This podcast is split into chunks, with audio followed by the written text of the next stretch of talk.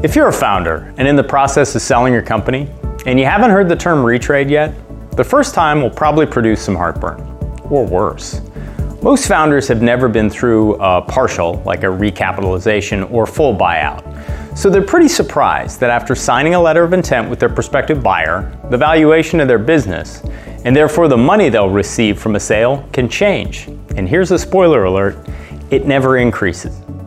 It's in your interest to have a transactional professional in your corner to prepare for and respond to this when it happens.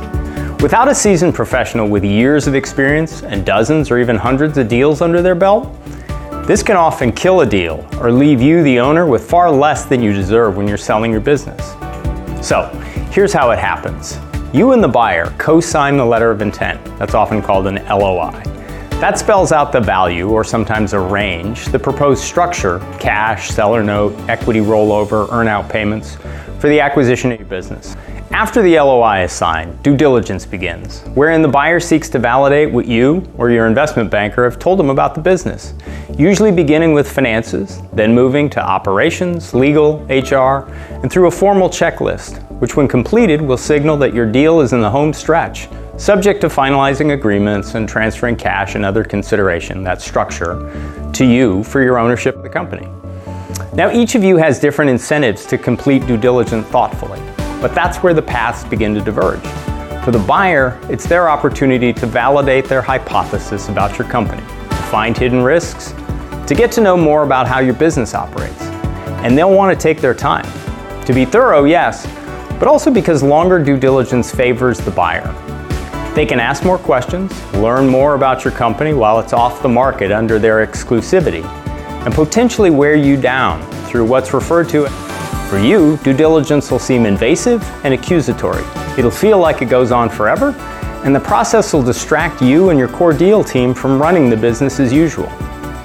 Now, the retrade happens when they come back to you with something they've found in due diligence that causes or allows them to suggest that your adjusted EBITDA earnings before interest, taxes, depreciation, and amortization is lower than reported, or that there's something they've uncovered that they'll assert are reasons for lowering the purchase price or changing the terms.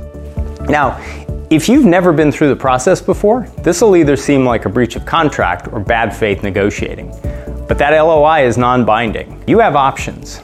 One, this happens more commonly with private equity buyers. They're not all bad and they're not all the same, but retrades happen with them much more commonly than with strategic buyers. So, knowing that going in and having the conversation up front with your advisors and potential buyers could be key. Two, you could walk away from the deal. The LOI is non binding, so you can end discussions with a bad buyer.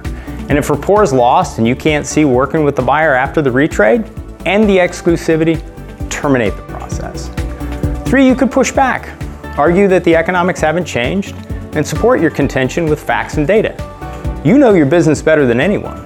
Be willing to walk away from the deal, but stay open to working through the issues. Four, don't take it personally and recognize the tactic. And other times it's a sincere difference of viewpoint. Stay at the table and find agreement. Between a willing buyer and seller, structure fixes most valuation issues, and that divide can usually be bridged. If you don't have a financial advisor or some sort of transactional professional in the mix, this can be really hard.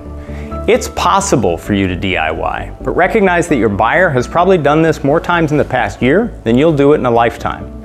They're full time predators, and you're a part time prey. Arm yourself appropriately to protect your legacy.